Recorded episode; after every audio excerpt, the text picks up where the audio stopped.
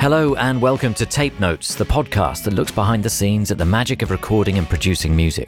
Every episode will be reuniting an artist and producer and talking through some of the highlights from their collaboration in the studio.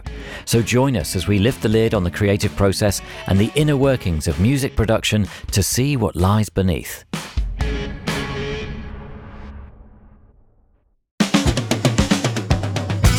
Hello, I'm John Kennedy, and joining me for this episode of Tape Notes are Yard Act and producer Ali Chant to talk about how they wrote, recorded, and produced the album The Overload.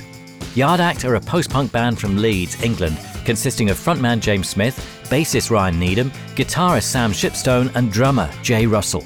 With each member having foundations playing in the Leeds music scene, James and Ryan met when their bands Post War Glamour Girls and Menace Beach crossed paths, releasing a joint EP in 2016. Three years later, they moved into the same house and started writing together, creating an unapologetically British blend of post punk minimalism. Yard Act was born.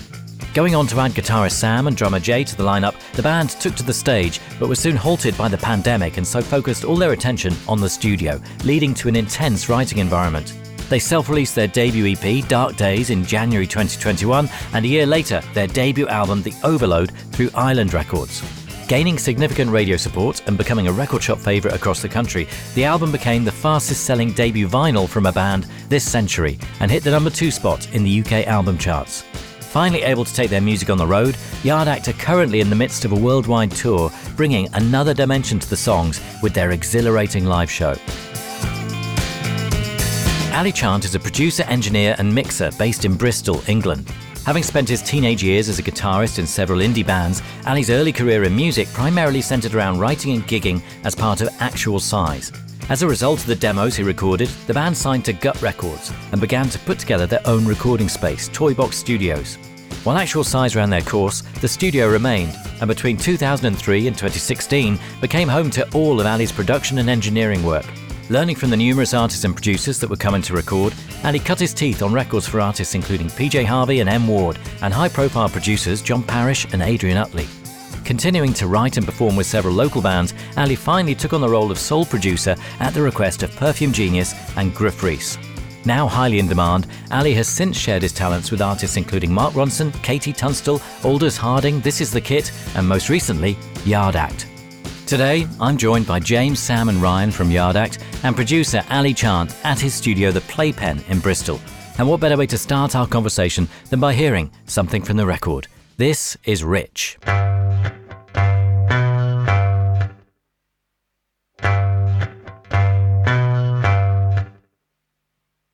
Almost by accident, I have become rich. Through continued reward for skilled labour in the private sector and a genuine lack of interest in expensive things, it appears I have become rich. And since I have become rich, I've been constantly living in fear of losing everything, that the bubble will burst, and falling from my perch, I will return once again to the life that I used to live with the things that I didn't have before I had become rich. It appears I have become rich. Rich. I put a pinch away each week in a place my hand wouldn't fit, so I cannot reach it. It is made of solid steel, a square foot deep with a slit, no bigger than an inch. One day, when the seam splits in such a way that it cannot be restitched, I will scratch that insatiable itch and buy the whole hospital and everything in it because I am rich. It appears I have become rich. It is Rich by Yard Act from the album The Overload, and I'm very pleased to say that I am now rich beyond my wildest dreams because I'm sat with three quarters of Yard Act. Hello, James. Hi, John. Hello, Sam. Hello. Ryan. Morning.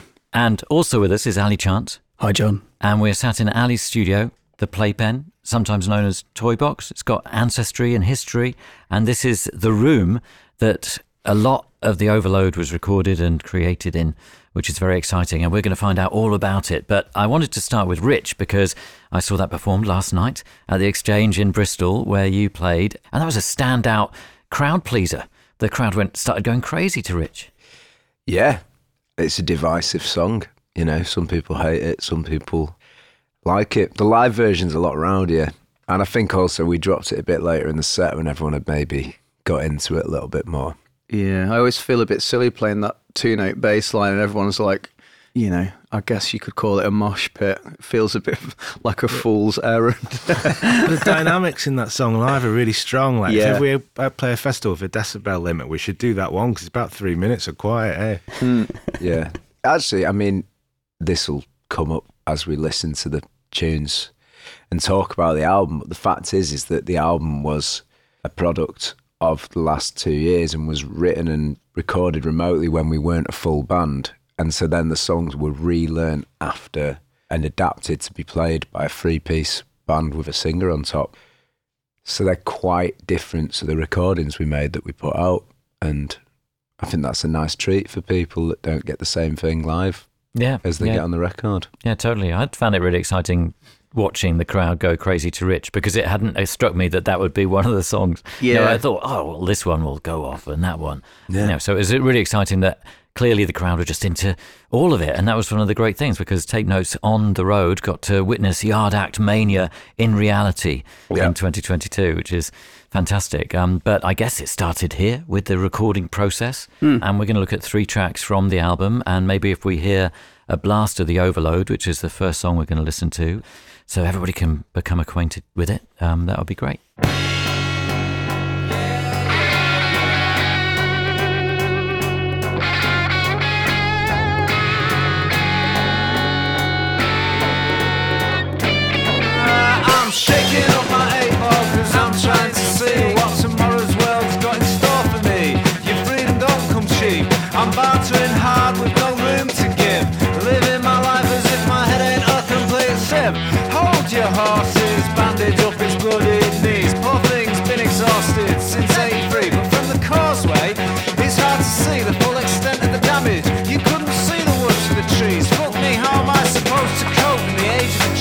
Gentrified savage? There's no hope. Kids these days, they think they've been outdone by, but they've never even looked at an iron like I did once. It is The Overload from The Overload, the opening track and the title track of the album by Yard Act. And when did that start? Because I know that there was a kind of curious modus operandi about writing these songs and building these songs because it all started when you, James, and Ryan moved into the same house. Is that right? Yeah, yeah. That's when the seeds were sown for the Yard Act. Yeah. Uh, that was September 2019. And that's when we were kind of writing the few of the really early tunes when we didn't really sound like we sound now, which were a lot more sort of garage indie rocky kind of like we were just trying to be like guided by voices at the start. Yeah, four tracks. And it was side project territory at the time, wasn't it? It was going to be like something we did. Well, when we started discussing it, it was going to be like we're just going to put these out on cassettes and give them to our mates and not have any social media or Yeah, tell yeah. anyone we're a band. We're going to change our name at every gig. It was one of them. and then um, yeah, it was a bit BTEC, weren't yeah, it? Yeah, it was. Yeah, yeah. then the writing sessions, where a lot of these tracks came from, were either a couple of tracks off the album came from where Ryan was working at the print studio. He had his gear set up in the back room of the print studio, and I used to fi- we used to finish work similarish times about nine at night, and I wasn't far from that, so I'd walk down to the print studio after work, and Ryan will have recorded a load of bass and drum loops. And then I'd just write vocals over the top while you like hose down all the screens and Yeah, stuff, yeah. and they're cleaned up. And uh, you'd shout through if it was good or bad. yeah. And then the rest of it, like the overload, was written during lockdown when we were Ryan had moved out by this point, and he was sending me tracks, and I was writing, yeah, remotely at my house and sending them back, and that's how we were working. Kind of like the, how the postal service did it Yeah, yeah. uh, back in the late nineties. Though they used the postal service, Yeah, and yeah. we used the Google Yeah, service. yeah, and that was such a, a novel thing at the time, and, Yeah. and, you know, hence they named their band after that idea of like we're creating music and then sending it to each other Mm. over the post. But it's obviously such a common thing now to send Yeah. ideas around so quickly and get such an immediate Yeah. reaction. Do we have any of those overload demos at all? Well, we, we have something, but that was one of the few tracks that was the demo was built up on my computer and the hard drive corrupted, so we lost the Overload, Payday, and Quarantine the Sticks, and had to rebuild them from scratch in the studio. Right. So the Overload was the first track we worked on on day one, wasn't it, Ali? Hmm. When we didn't really know what we were doing, and I'd sort of volunteered to play drums. Yeah. and everyone was quite tentative as though the headphones were wired up. And I was sat behind the drum kit like, this might not work. We might have to call Cliff. Like we were gonna. We'd so you were listing all the amazing drummers that live in Bristol, and like the only factor was like saving money for the fact I was sat on the drums. Like, and it's like maybe we should just pay Geoff Barrow like five hundred quid a day to come and make the drums sound amazing. But then we started putting the bass and the drums down in the studio, and it came out all right, didn't it? Yeah, I think it was good. Kind of tracking live with you two on quite a few of the songs. Like Yeah. we did have demo elements in there that we sort of hung the performances off. But I was just listening through some of the tracks, and I can hear the bass spill on the drum mics and stuff. Like yeah, we did. yeah. You know, your drumming's really good. yeah you Actually, nailed the I- I, know. I know you're sort of. Uh, Well, you said you felt rusty and had a- stuff, yeah, I was rusty. but it. I think it worked out great. You know, I think it saved it. To be honest, and um, Yeah, I'm glad I did it in the end. I'm glad that I committed to it. And it was that thing that by day five, I wanted to go back and re-record all the first four days of drums. I was like, I've got it now. I can remember how to play. Like, no, time's up. It was a Yeah. like yeah. So it's interesting you had to rebuild. Was that frustrating? Was that a moment where you thought, oh, God? Yeah, there was something quite. Oh, I'll tell you what might be worth hearing first is the original. Oh, the one that I Yeah. put together. Yeah, so this is what Ryan sent me. You know, there's that track. It's called uh, Ya Y A H exclamation mark. So this was the original seed that Ryan sent to me. But at this point, we'd just done about five really sort of housey, four to the floor tracks, and I I was like sort of locked into the bass, but the drums didn't feel right. So I dropped a breakbeat over the top of Ryan's demo, and that was what became the overload. And then that got lost on the hard drive when it corrupted, and this track just became all about sort of each section was kind of built on switching up drums and drum machines and sounds to kind of give it the layers. And mm. so that's something that the original demo didn't have. But it was at the very last minute that I found the original break that I'd used. Yeah, yeah, yeah. So, and I dubbed it back into the track because there was something like we'd kind of committed to it being the, f- the first single and the opener to the album, but it was like up until the last minute, I was like, "There's something missing. There's something not right." And then I've just scoured through my like breakbeats folder for ages, and then finally found the one, Ah, yeah, yeah. and I just dropped it back over the track, and I was like, "Oh, it works again." I was like, "Yeah." Hadn't we even had the track mastered or something by that point? Yeah. It was really It right. was late on, yeah. It right was at late on, end, yeah. wasn't it? Yeah, I remember. Um, yeah, shall I play Yar then? Yeah, don't need to play loads of it.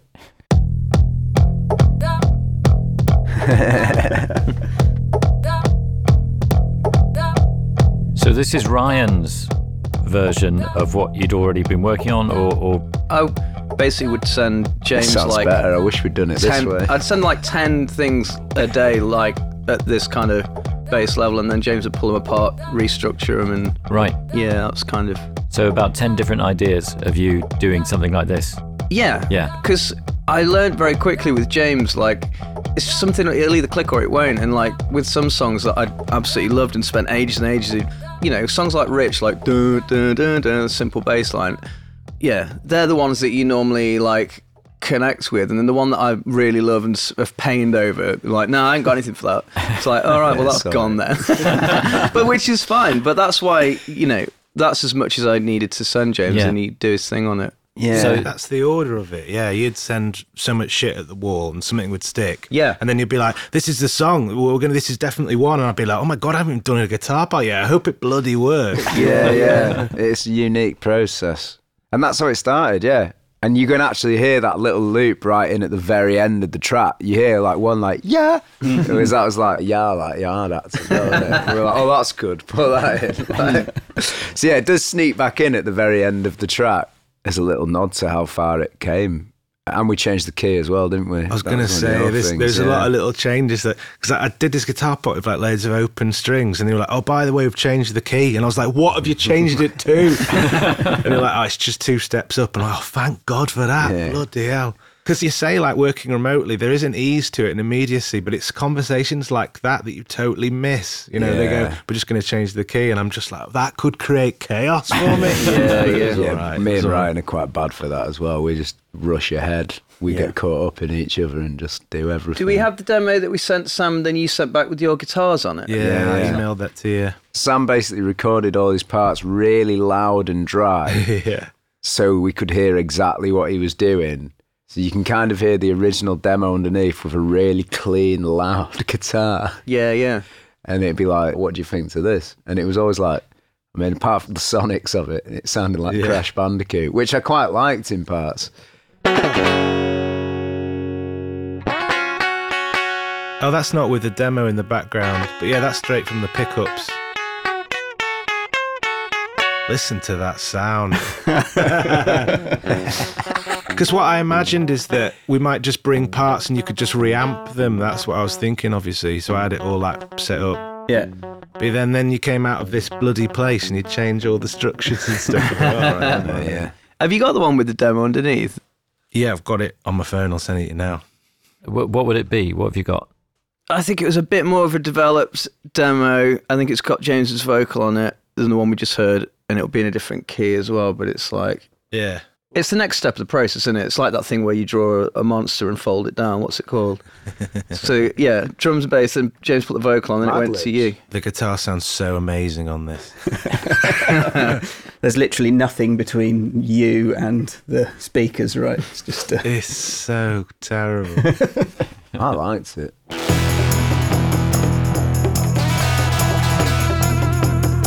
Yeah, it's well more Crash Bandicoot, the demo.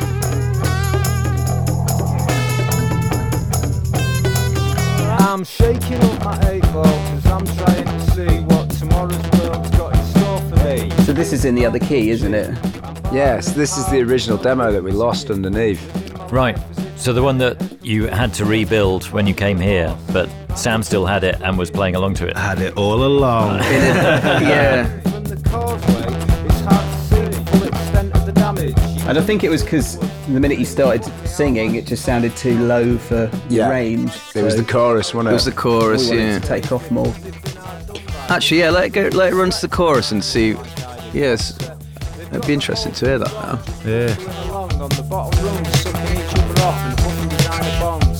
Constant hits, not worth what you're paying for it. In my day, the gear on the street was so weak, could eat your ambition in a matter of weeks, just trying to envision the peak, and that's bleak. James Brown. The overload and this return. Yeah. It does sound too low, doesn't it? I can see. Oh, weird I think we made the? Yeah, right I call. forgot it sang like. Imagine if you had to sing it like this every night live. Yeah, it'd probably be easier after Actually, five yeah. nights.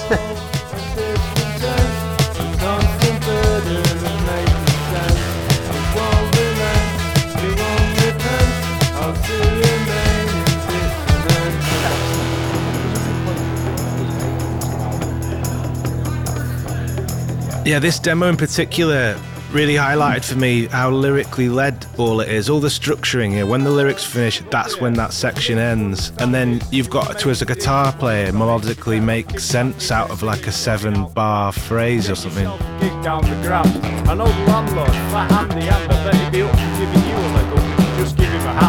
Just don't be doing originals, play the standards, and don't get political. The back of the Yeah, that take me back, that demo. Sitting in my basement all by myself. I hadn't seen anybody for months. no, I hadn't played with you guys at all. Just, all know, just yeah. laptop based. That's not how I used to work ever in old bands. No way. when you joined the band, you didn't have to audition. We just knew you'd work, but then we didn't see you for about three months after you'd accepted to join. Oh, yeah, text you and you were like, "I would love to." It's like, right, that's so that's sorted then. The interview process. So then, what's next? So we've got this communication going on, exchange of demos in isolated places, and then you finally get to kind of come down to work with Ali, but that's just the two of you, James and Yeah. Ryan. And because you had that corrupted computer, you had to kind of start laying down the tracks again, so recreate the demo. And maybe we should have a listen to that then. Um, yeah, I think the drums and the bass. Would So be this the is, first thing, uh, right? James Smith on drums. It'll be a bit of ev- there's a bit of drum machine and There's Yeah. live drums as well, isn't there? We started with live drums and then we just kept throwing more at it. Yeah, can it we, was a very can we just much play a- the live drum track? I'd quite like to hear it isolated. Yeah. Considering we claimed to be a minimalist rock band up until this point, this is an absolute joke what we were doing at this point. Yeah, well, I don't know. If you look around this place and there's just like racks of drum machines and synths, it's like, well, we may as well just chuck them all on while we're here. Yeah, yeah.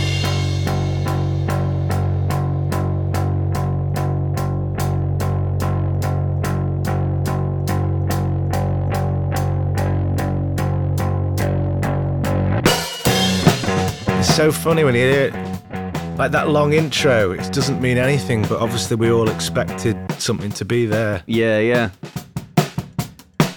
Sounds like Young Folks by Peter, Bjorn, and John. Yeah, yeah. Oh yeah, so so for this section, I think we just use one mic of the drum kit to make it really minimal. We will have In had this to, verse. won't we? Then everything comes in here. Oh, yeah. But you can just about hear the bass amp on the room mics. Yes, we were tracking live then at this point, yeah.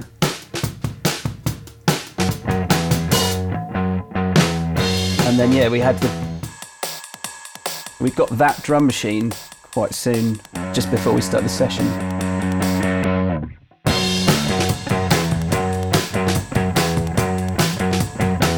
So that's the first layer, I think. Then sort of 808 thing.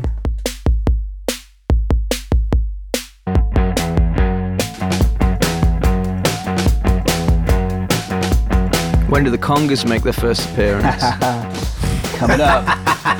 James got very excited about the congas over in the corner there, and we put them on everything and only left them on it. And they're actually at the couple. beginning. Yeah, yeah. He also kept calling them bongos, and it took Ali uh, quite a while to get that annoyed by it that he had to point it out.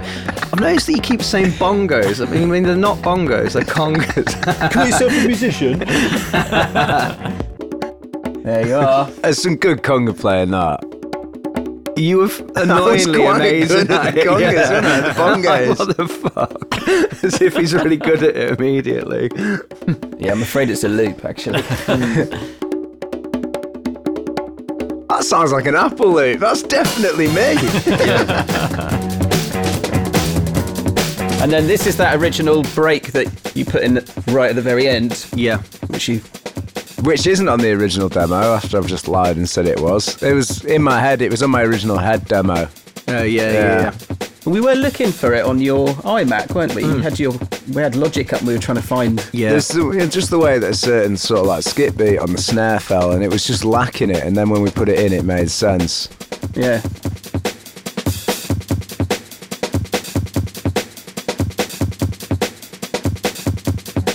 Yeah, I mean, by this point, there's tons of layers.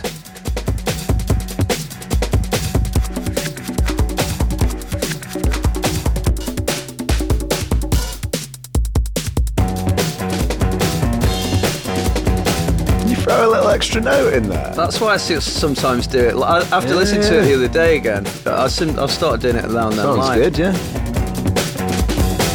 It wakes you from the, uh, The trance. yeah, reminds you that you're living in a simulation.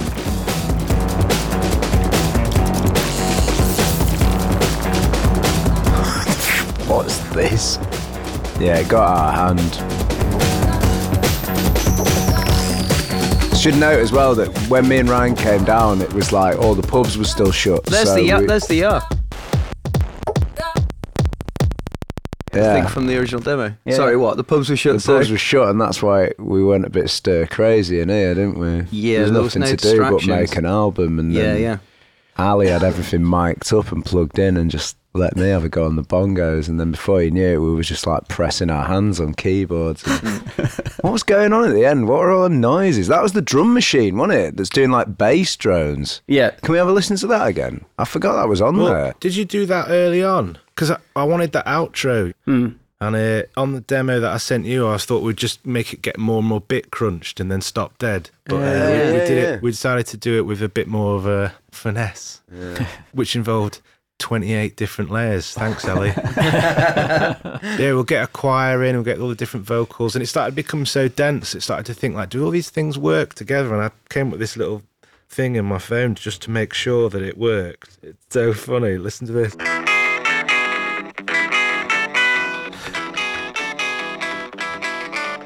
Just to make sure that all the like the melodic Yeah, yeah. parts work together. Which they oh, do. Good. Yeah. I suppose you know the lyrical content and the song getting more and more intense towards the Yeah, end. yeah. You know. Yeah, we it wa- was- yeah we it was wanted to always do gonna go word that way. painting, didn't we? Can we listen from that last chorus just to s- reference that bit that Sam was just playing? Yeah.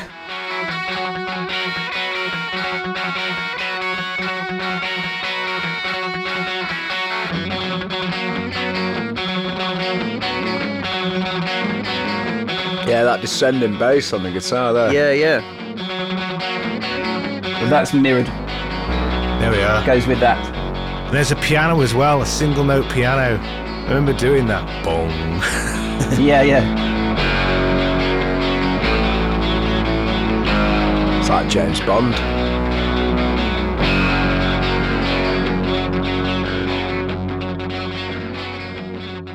Yeah, Yeah, well, good. it's great hearing this. You did some great work on the end of that. Thank you, man.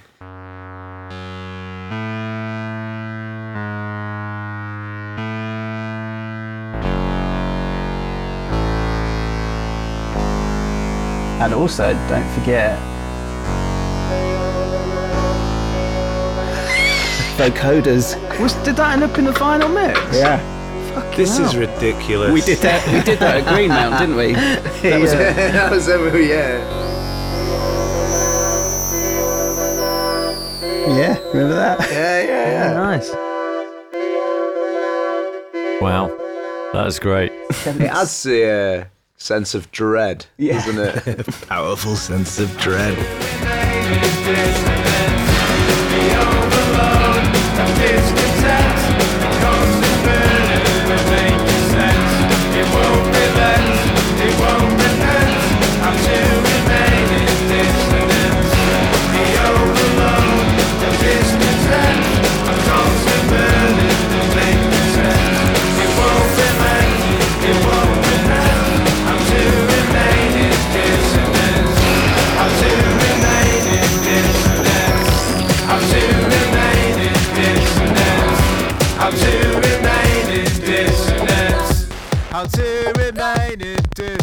Yeah. Fantastic. Wow. That is the overload. Rediscovering parts that you didn't even know existed, or you did, but you'd kind of pushed it to the back of your mind. Yeah, and I guess we. Well, I mean, I wasn't at the sessions in Leeds either. Like, you know, there was always someone missing. So all of these, every time you do something like this, it's like, is that what you were doing, idiots? it's so cool. It's great. Yeah. That's brilliant. Um, we're going to take a break and we'll be back to have a look at Land of the Blind. You may have heard us talk about Tape It before, and if you haven't, then let me fill you in, as they are the sponsor of today's episode with a fantastic offer for you. Tape It is an iPhone recording app made by musicians for musicians. Many of our guests on Tape Notes, music industry friends, and listeners rely on voice notes to record their early ideas. People like the Lumineers, Ezra Collective, and Fred Again have all shared recordings with us made on voice notes. But what you wouldn't have heard are the long pauses where they're searching for those recordings. We wouldn't want to put you through that. As you can understand, organising and finding the right notes, let alone a specific part, can be a nightmare. Tape It solves all of that voice memo chaos with intuitive labeling features, including automatic instrument detection, markers, and collaborative mixtapes, meaning you can share band practices, organize set lists, and brainstorm ideas with co writers and band members.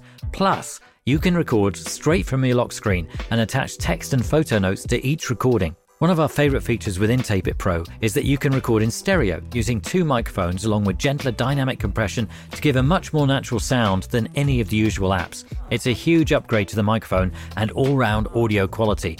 It really helps support the podcast whenever you engage with our sponsors. So if Tape It sounds like an app you'd use, then do us a favour.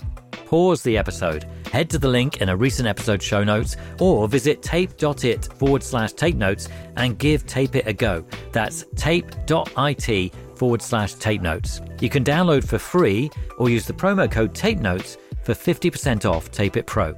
Thank you, and now on with the show.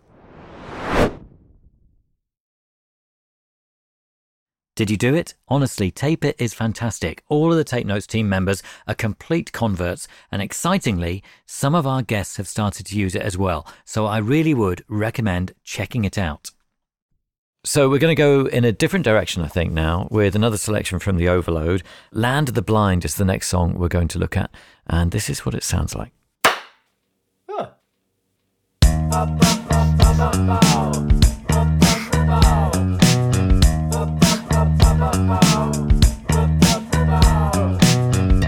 switch indifference to a liquid narrative. Obviously, I tried writing you out of the will. I just hadn't the guts to uh, lie through my teeth, though only because I'm susceptible to the truth on the bleakest of moons. And though there is a beauty in a whole truth, the knotty roots of a shameful past will never let it be. Each new shoot is an escape route. Loot the debris.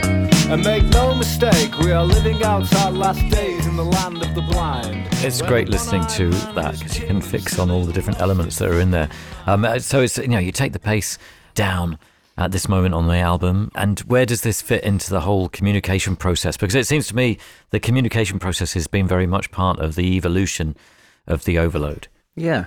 We kind of wrote this one in a slightly different way, but It felt like a turning point in our writing style. Yeah. This one. This is one of the earliest ones you sent to me, actually, because I remember working on it quite early on and thinking, ah, this has got style. I like this. Mm.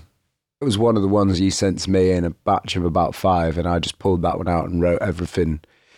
It was finished straight away. But then one of the What key, in an instant? yeah, pretty much, yeah, all the lyrics were finished, and we used the demo vocal on the album version of this Wow. because we couldn't capture the energy the same. Yeah. I couldn't deliver it again. So yeah, it's like it's a bit of a hissier vocal. It's not captured in as high a quality as some of the others, but it had a charm that, and then an off the cuffishness that it needed that So- we couldn't get back. So would you just listen to Ryan's demo like on a loop while you're writing, and Yeah. then would you then just Yeah, just yeah. read them out? It was yeah, and, and I think like with the pace being slower, it suited a, a way talky delivery that I could do in a low voice in my house. You know, when my wife was knocking around doing whatever, you know, wouldn't disturb the neighbours. Some madman yelling in his spare room about moons and stuff. Yeah, so it was written quite fast and I recorded it, and that would have been like, yeah, like first or second pass at it, and then it was finished. And then I sent it back to Ryan, and, and that's when Ryan said, Can you send the vocal and the track back separate? Because he had an idea. And then Ryan got his partner Alice to record the female vocal and made me re record mine. Uh, yeah, so the Bad Bad Bars have been re recorded because we made that into more of a hook. Whereas I was just like riffing on the demo, I was doing it really slurred and not really thinking about it as a part. And then Ryan turned it into a hook and put the female Yeah, it voice wasn't- on it, wasn't and, and it became like a really snappy. And then I was like, "Oh right, this has evolved into something quite quickly." That sounds amazingly quick. And what can we hear of those elements? Because I know you've got some demo bits and pieces of this. So we can hear what I sent back to Ryan with the track Is that vocal one? and vocal two. I think vocal two will probably be the ad lib. Okay. That'll probably be me going like and stupid things like that that got kept in as well for some stupid reason. Oh, And then yeah, that was on Ryan's demo, and that's still in the track. Fuck it.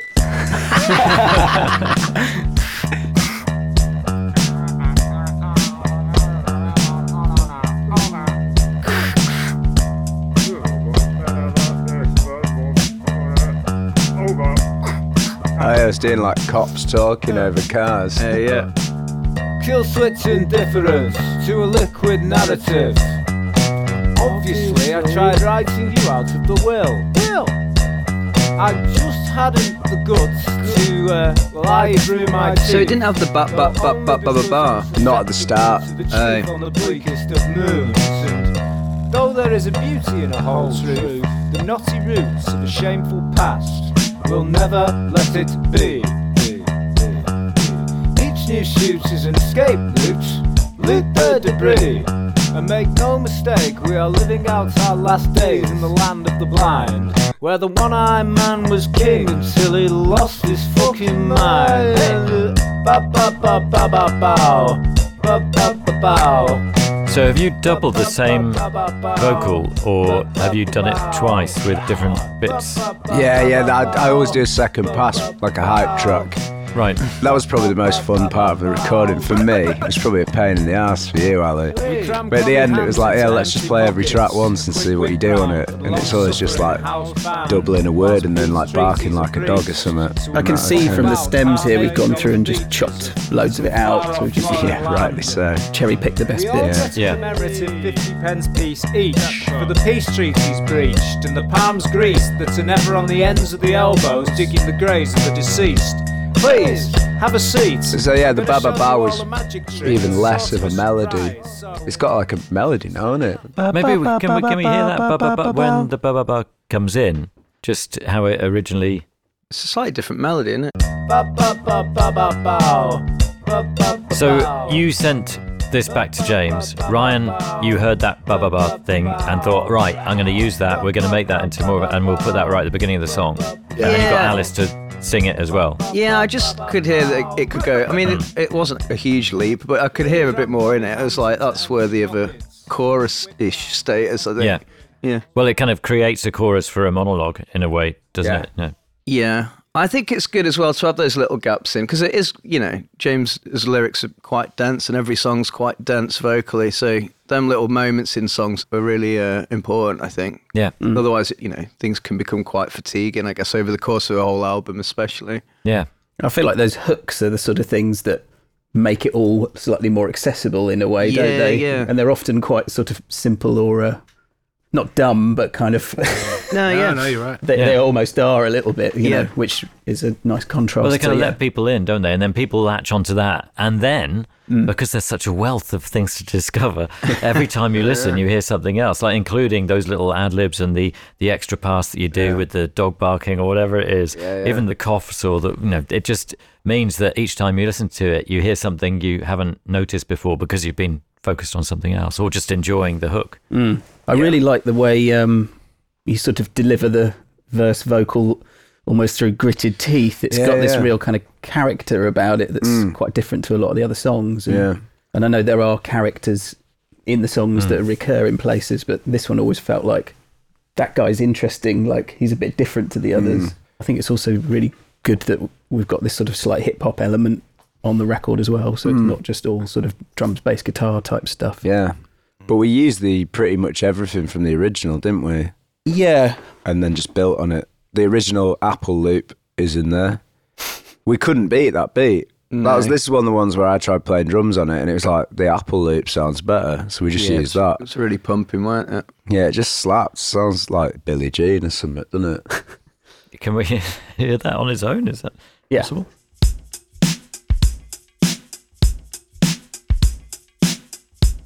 I added this AMS reverb to give it a bit more depth. Yeah, nice. There's another beat in there as well. yeah, we put that drum machine on as well, didn't we? Yeah, more stuff comes in as it progresses. The ever present Brooklyn kit as well. Uh, yeah, I always Oh, use, yeah. James stopped me from using it after a while. He wasn't into it. I think it's just because I went to New York once and then became obsessed with it. So there's still Alice BVs in there. Yeah, yeah.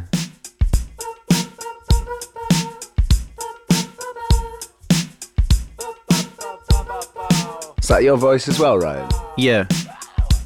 And James.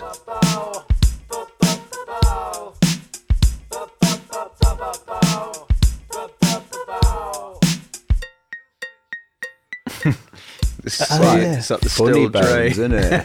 Skellingtons.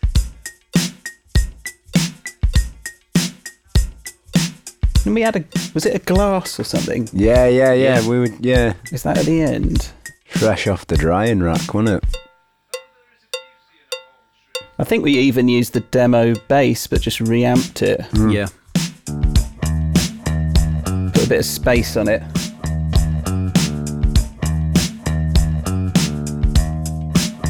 By reamping, what do you mean, Ali? So um, Ryan had played the bass straight into his computer, just you know, with a jack lead in, and then all I've done is take a feed from that out of my computer and run it into a trainer amplifier, bass amplifier. We had a couple of different ones that we used on different songs, just to give the tracks a bit more weight and a bit of consistency in the low end. Yeah. So we used like one of two amps for the whole record, basically. But it was the bass line that Ryan had done on the demo. Yeah. So we just ran it back through an amp to make it sound cooler. Yeah, yeah. Yeah. Yeah, the guitars, when you came to Leeds, I'd already recorded the whole song just straight from the pickups. Hmm. So we just played that through an amp, and I just sat in the room listening to us recording that amplifier. It's basically me playing, like it's the identical sound, isn't it? Yeah, yeah, yeah. Uh, but it was some light relief as well, because you know we've had some bad weather recently, but we had a storm back then. My roof came off, and I had this cowboy builder in fixing my roof that day. So it was nice just to kick back and listen to something that I'd already done. Yeah, yeah. I didn't play in the studio this song. Do you know what I mean? It was just yeah, straight into the amp. Let's have a listen to those. Yeah. It was good because you'd put all that work in demoing stuff at home. At, least, Yeah. at least some of it got to be used.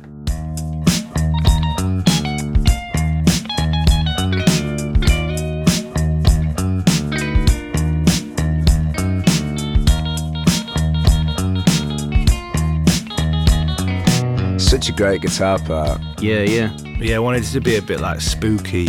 Uh, it's quite a spooky song. Yeah, it took me a moment to get when you sent the guitars back. It just wasn't the area that I was hearing it in my head where it would go, and I was like, oh, like in a good way. It has a kind of Spanish element, you know, an Americana Yeah. kind of thing. I don't know. Exactly that. Yeah, exactly that. It's Cuban guitar chords. There'd be a third one on the end of it if, it, if it's proper, but yeah, it's, it is exactly that. yeah.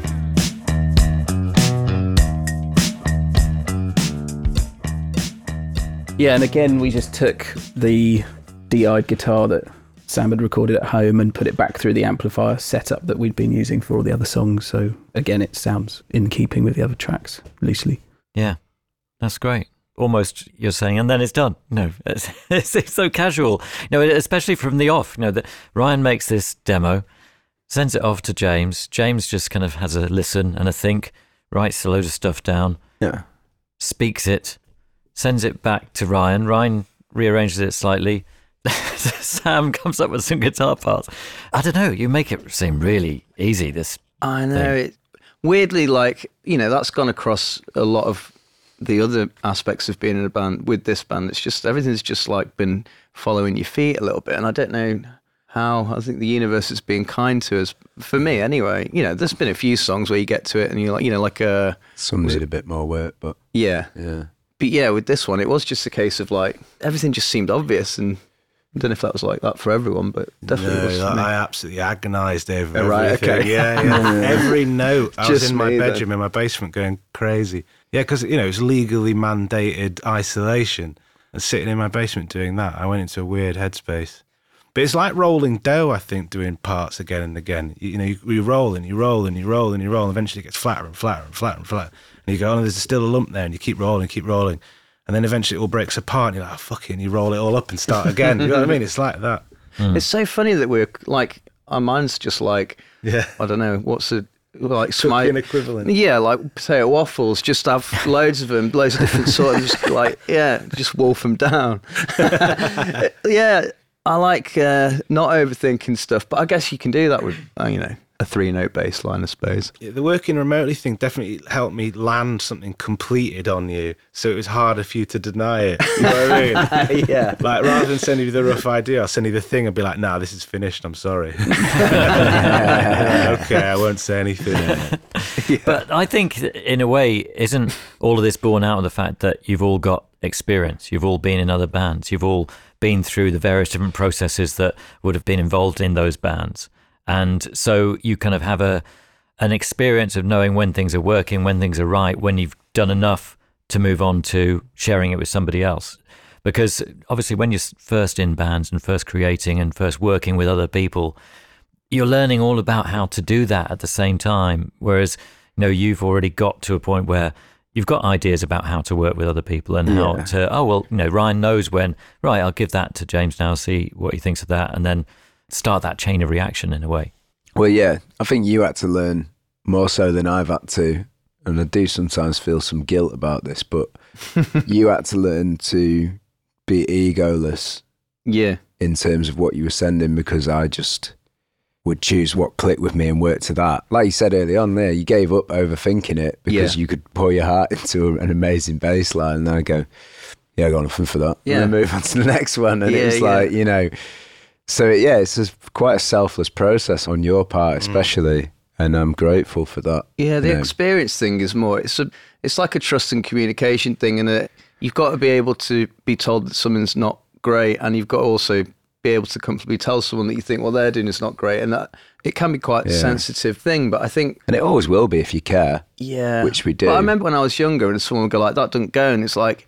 You almost take it as like they're just calling you an arsehole and Yeah, that you're yeah. completely rubbish at all music. Do you know what I mean? And it's not. It's just like it doesn't quite work for this song. But some you do get wrapped up in it, and it, you can be sensitive sometimes.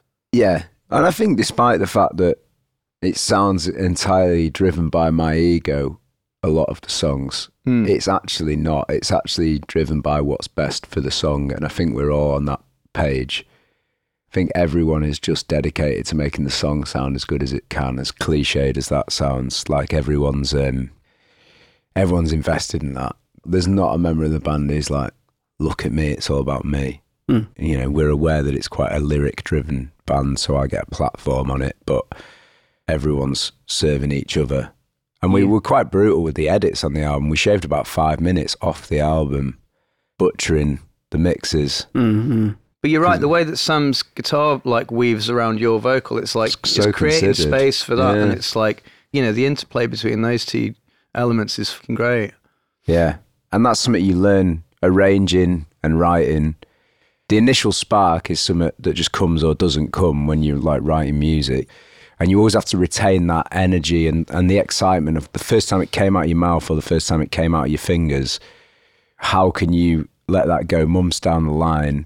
Have loads of bongos chucked on it, 18 backing vocals in a church hall, like all those things. How can you still give it the polish and the support it needs to lift that idea as high as it can go while still not losing that initial energy? Because anyone can have that energy but then the technical side of it is the fact that we've all knocked about in bands for years and you just learn things like doesn't need to start with two minutes of drums and bass and then come in. Like it can just you know if you write in a single it just comes straight in. Those things are like you just get better at it the longer you do it the, the technical side of it i think don't you Mm. Mm. learning the mechanics of a song.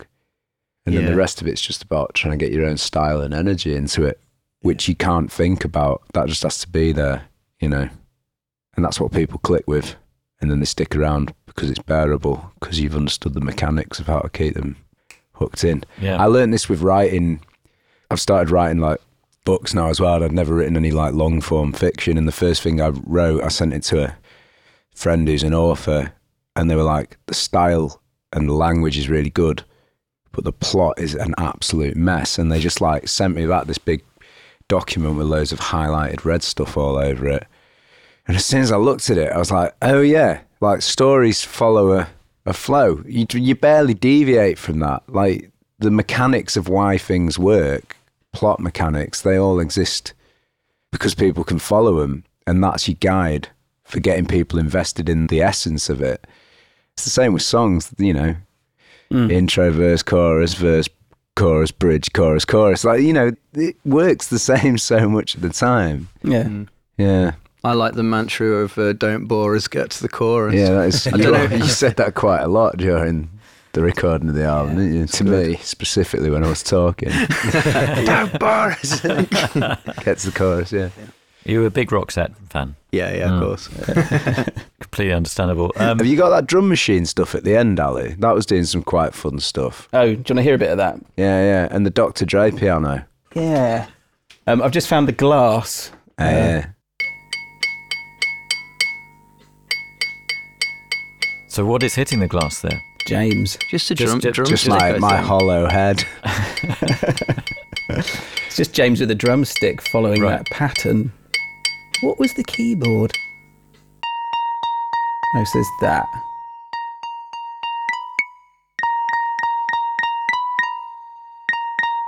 And then add the glass. Sort of still Dre. Yeah. That's what we were sort of aiming for. yeah, yeah.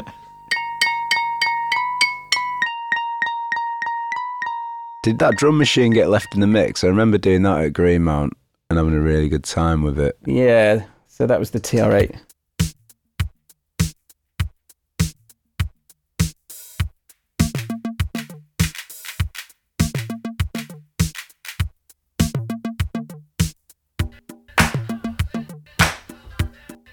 Hand claps from Greenmount. Oh, yeah, yeah.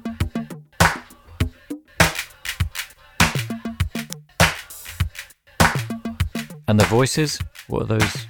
I don't know what that is. That's just yeah, that's something. I think that's Pour Another. That's the bleed of the Pour Another tape with the hand claps played over it. Oh, did we nick it from another song?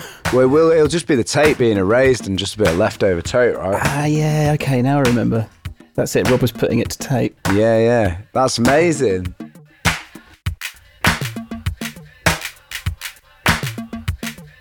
Yeah, that's the residue of the Pour Another chorus from the tape at Greenmount in Leeds.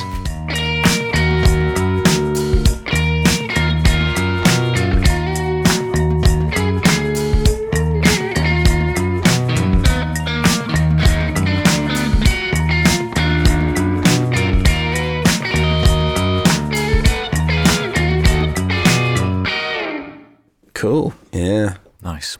Nice little rhythms in there at the end, isn't there? Yeah, it was nice. Like even though the demo was, it was all really there. You know, we did work into it a little bit towards the end and just give that end section a bit more of a sort of character of its own. Yeah. And although in some ways, you know, while the ideas were kind of there, you still needed to flesh them out, make them more real, tangible, you know, the way you reamp the bass and the guitar and so that it sounded like a like a proper record. Like a re- like a record. yeah, yeah, yeah. As opposed to a record. But that, that was one of the interesting things as well, because I guess we could have easily have come in here with that, and then you know, I've worked with a lot of producers over and engineers over years. I've been in a band and stuff, but a lot of people would have just gone like, right, that's just a demo, scrap that and that, and and I think it's quite, uh, I think it's quite cool that you were just like, that already sounds fucking ace. Let's just like work on that rather than you know, a lot of people would have just scrapped that and gone, you need to redo that properly in here, wouldn't they? Mm. You know, that happens a lot. I feel like we were all on the same wavelength with that stuff. Like Yeah. there were bits from demos of a number of the songs that we kept, and I think we all knew Yeah. pretty early on. There's a couple like we we did new vocals, obviously overload and quarantine a bunch of tracks, but I think equally like any time that you sort of put it on and went, "That's amazing." We might have had one go at doing another take, but then Yeah. If it didn't sound better straight away, it was like, "Nah, let's just move on." You know Yeah. we didn't have a lot of time either. Not that I think we cut corners at all, but I think it was driven by you know that week that you two came down. You know, we had to get through quite a lot of ground, so we couldn't Yeah. really sort of sit around scratching our heads too much. We had to be pretty instinctive and move fast, and I think Yeah. it benefited from that actually. Yeah. And uh, we're going to move on now Yeah. to 100% endurance. That's the next song we're going to look at. So the next song is 100% endurance. We're going to get into that in just a moment. We're running out of time because, of course, a touring band like Yard Act have got to rush off. So they played Bristol last night. They're playing in Cardiff tonight. But we're going to get through 100% endurance. We've got the skills. We've got the power. Yeah. I was woken by a bang. And I could already taste the pain, the sudden fear that grips and shakes you when you face the truth. Whose sofa was this? Where were my shoes? What did we do last night? I don't remember leaving Nathan's house. Oh yeah, how could I forget why my pants were soaking wet when we'd been pissing ourselves laughing at the news? Did you see it too? It was incredible. They played it on a loop. We couldn't believe it. Basically, they discovered that there were others just like us, other beings, other creatures, other planets, and other species who had other gods that they believed in, and they interviewed. A little taste of the start of 100% endurance, the epic closer to the album The Overload. Where do we start with 100% endurance? How do we get into this? It was the last song written for the record, quite late on. Originally, there was a different end song that was also slower, more retrospective song, but this one hit the tone right. And basically, me and Ryan, when we would often send demos to each other, if we were in the middle of them but we hadn't finished them and bounced them and emailed them, we'd send each other WhatsApp videos of like the screen of like Logic or Ableton rolling and just play like a minute. And so Ryan had sent me this like 40 second loop of 100% endurance. And then he just went like radio silent for like two weeks and didn't send it. And I kept like texting him, being like, Can you send me that track? And you kept saying you would and didn't. And so I wrote all of 100% endurance to a WhatsApp video because I was like, I just felt it. I could feel it. So I wrote it all to the WhatsApp video. And so it was one of the few songs that was written on paper rather than on my phone because my phone was playing the, the video. So I hand wrote the lyrics to this one. That's how it started. And then finally, so, so he the sent WhatsApp it video me. had sound of the thing that you were yeah, trying to yeah. send. Which we've got if you want to hear that really quickly. Yeah. Yeah, it was called Organ Song at first because I, song. I just got sent a complimentary keyboard from Vox. The, you know, the Vox Continental, they reissued that. And uh, I somehow managed to blag one. But yeah, I just, uh, it was just the bass line in that organ, wasn't it? Yeah, yeah. And the drum Yeah. machine, which we kept, all of it, I think.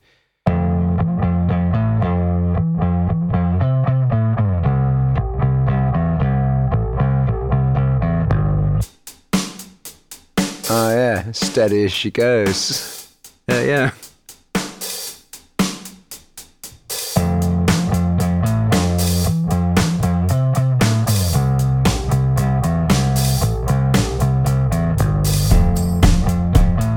Yeah, so I wrote the whole thing to a loop of this, and then finally got it through. And I remember because it was it was right before Christmas, and it was our last Zoom meeting of the year with our manager Ollie.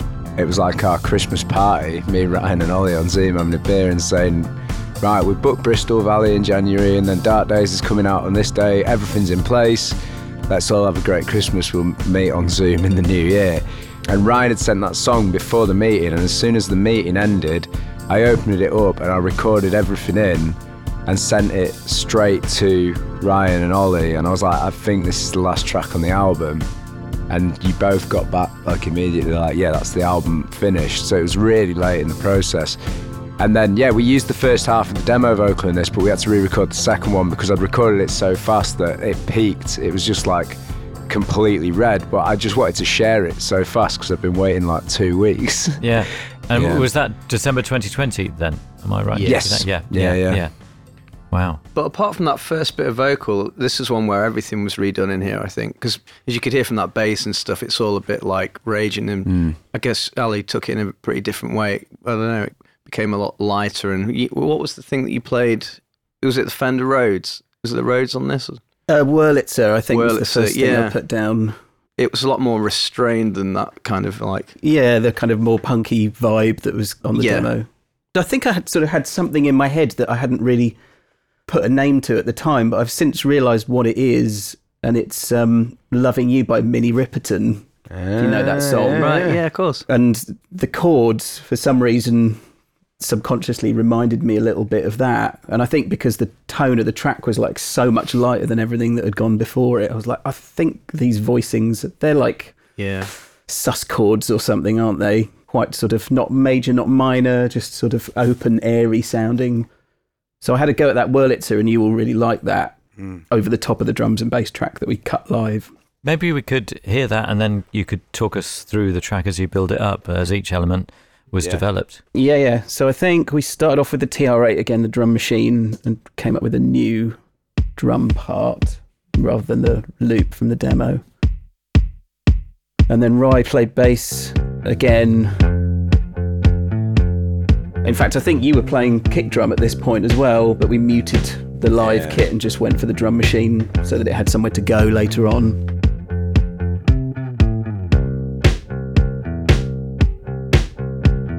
Obviously, James's vocal is right in at the beginning. The sudden fear that grips and shakes you when you face the truth. Who's so I think there's actually a vast array of sound fixing plugins on this to make it like usable, Yeah. like taking distortion off and all that sort of thing. I had to do a bit of audio restoration on it. Oh, from the demo vocal. Yeah, yeah, yeah. Yeah, and a bit of pitching and other stuff as well. Did you see it too? It was incredible. They played it on a loop. And was that the Wurlitzer coming in there? Or So the Wurlitzer's right in at the beginning, and that's this. Electric piano.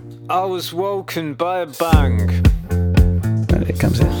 Oh yeah, how could I forget why my pants were soaking wet when we'd been pissing ourselves laughing at the news? Did you see it too? It was incredible. They played it on a loop. We Do you mind just muting the vocal, Ali? Basically, they hmm. discovered that there couldn't remember what's under this bit. So we did this with Philly Corder, a new organ part, but playing your demo organ yeah, bit. yeah.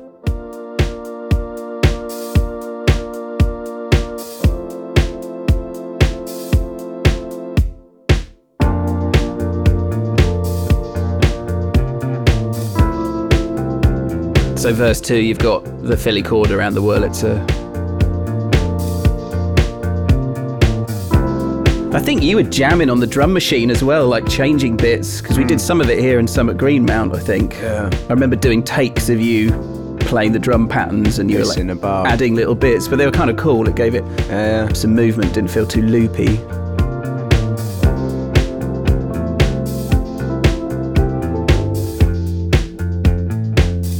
Oh yeah, then there's the Kate Bush drum fill to Ah, go yeah, into this is the. a good laugh. and is that James? Yeah. Yeah. James just played tom, toms, and then we put it through an AMS reverb, which is what was used on everything in the 80s, basically. Just for that bit, and then the full kit comes in as Graham goes to war.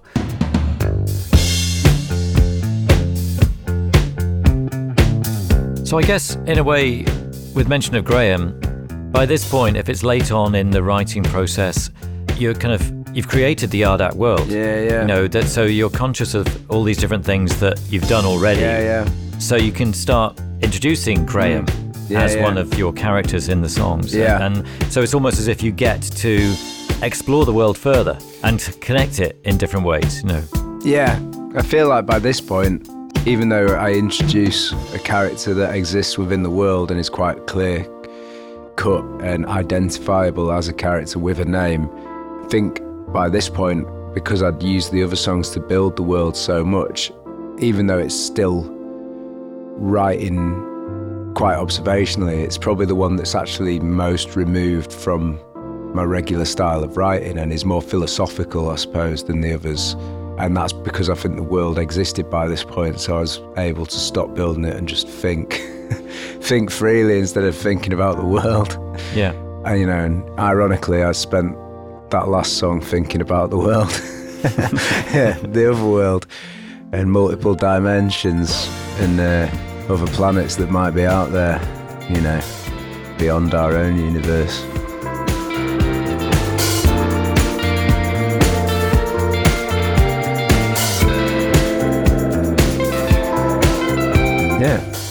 Really special song for me, this one. Yeah, I like to think about the big things, Yeah. yeah, as well as the little things. Yeah. Yeah, Well, the little things are the big things. yeah, they? yeah, You know, yeah, yeah. uh, possibly. Someone at the show last night, a young kid came up and thanked you for that song. He didn't said it to me because you weren't around. Oh, right. Yeah, his friend died, and uh, it really Oh, wow. connected with him in a big way, and I can really see that. It is a big theme in that song. yeah. Yeah, you hit it right. I wish we'd played it now for that guy. Next time. Yeah. It's Next tricky time. though. It's tricky performing these songs that have a meaning and connection. Yeah, that's it. I can't phone it in, and um, I don't want it to lose its meaning by being the end of the set every night. For now, we've got about 200 dates booked in. Like, Yeah. you know, it has to be special when it happens for me. Otherwise, it won't be special for anyone. I don't think. And that might sound quite pretentious, but it is a truth that I believe in. Like, do give everything to each performance, you know. And it's easy to do songs like The Overload because they're behind a mask of sarcasm and there's a performance. But you know, 100% endurance is a different kind of performance. It's it's exposed and it's you know a lot more of me Mm. in there than like stage James. It's a lot more of introverted bedroom James.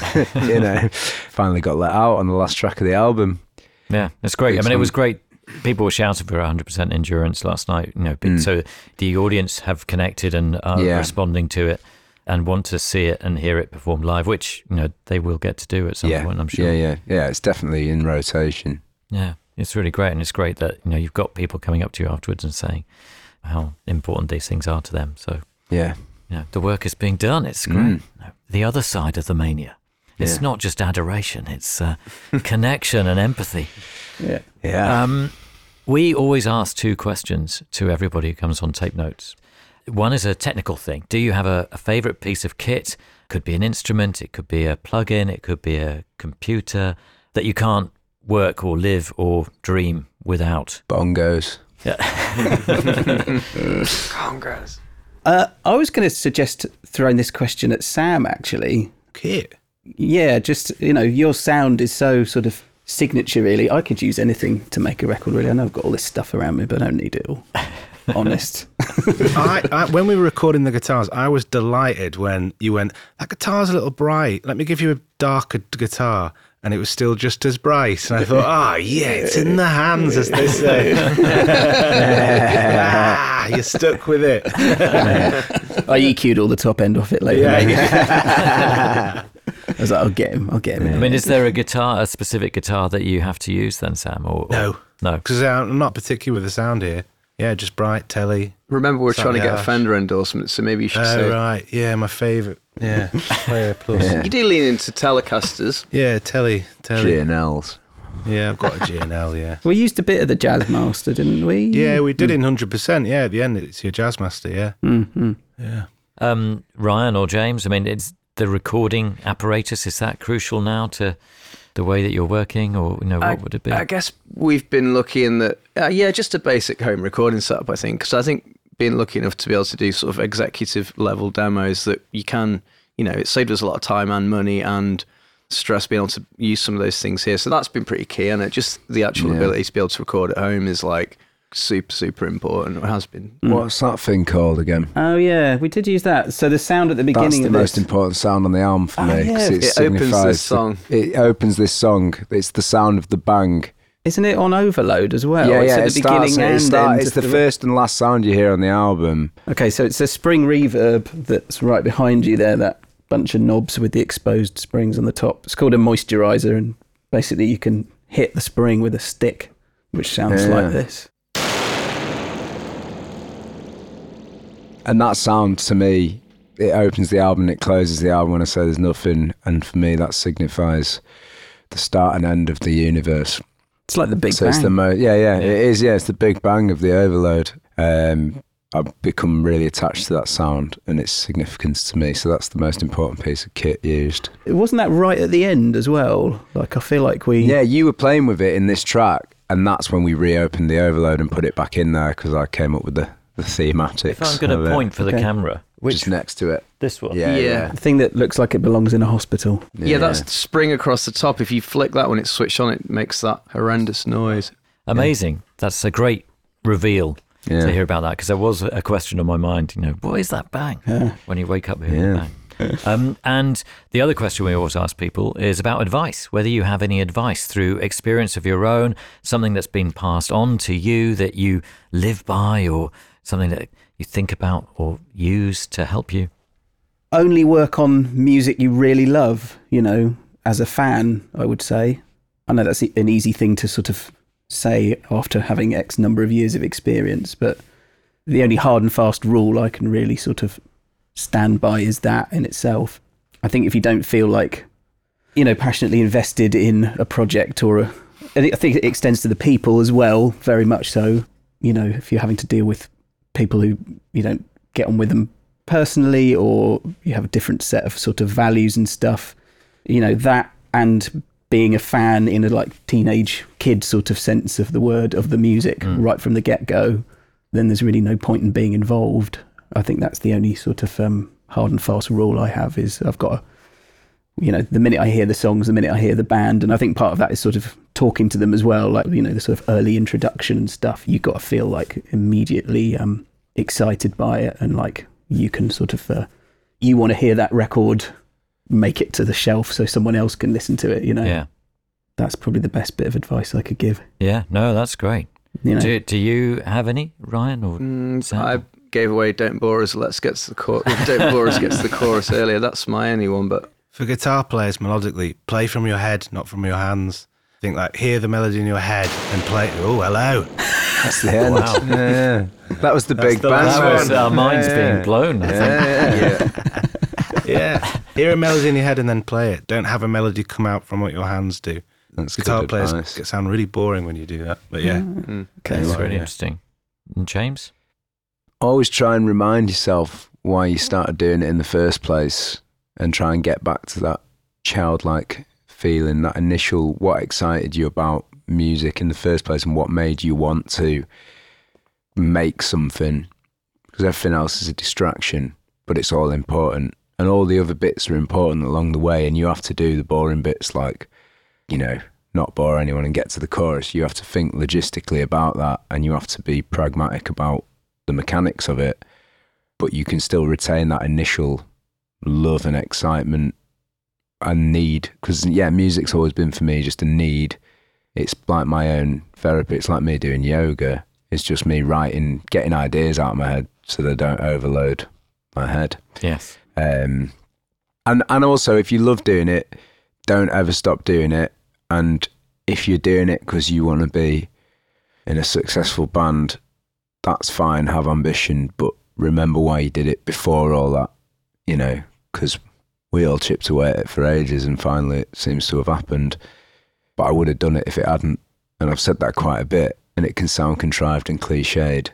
And it can sound like, oh yeah, here he goes. He's in it for the music. He's not in it. Of course, I wanted success. Of course, it's nice when people know your songs, and it's way better. And of course, shows are exciting when they're sold out.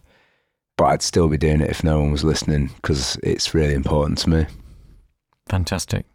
Thank you so much for giving us your time within the busy touring schedule Yeah. to make a window and take us into Ali's playpen, where you helped create all this this Yeah. wonderful stuff. It's been absolutely fantastic. And uh, now, before you get back onto the tour bus, is it a tour bus or the van? Yeah, it's a van. Yeah. Uh, before you get onto the van, we should maybe revisit 100% Endurance and maybe play another section of the song out as our outro today. Cool. Ali, thank you so much for letting us into the playpen.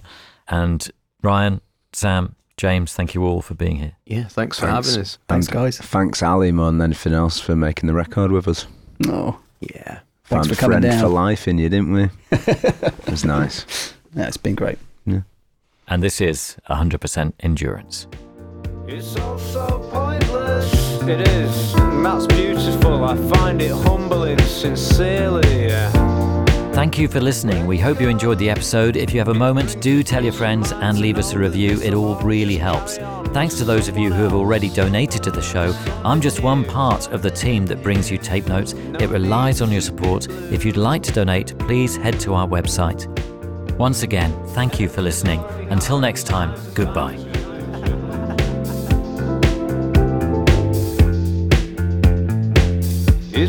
Bullshit, but it's true. Come on, come on, come on, come on, yeah. Now we're off to meet them, so pack your weapons. Don't want them thinking they can pull a fast one on us now, do we, Graham? It's alright, I've fought more wars than I've had at dinners. Sure you have, but the key to peace lies within us, and we'd already have achieved it if everyone was as enlightened as me.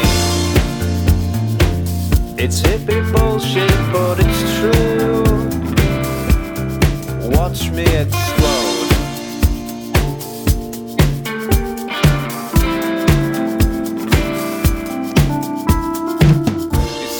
Pointless, ah, but it's not though, is it? It's really real, and when you feel it, you can really feel it. Grab somebody that you love, grab anyone who needs to hear it, and shake 'em by the shoulders, scream in their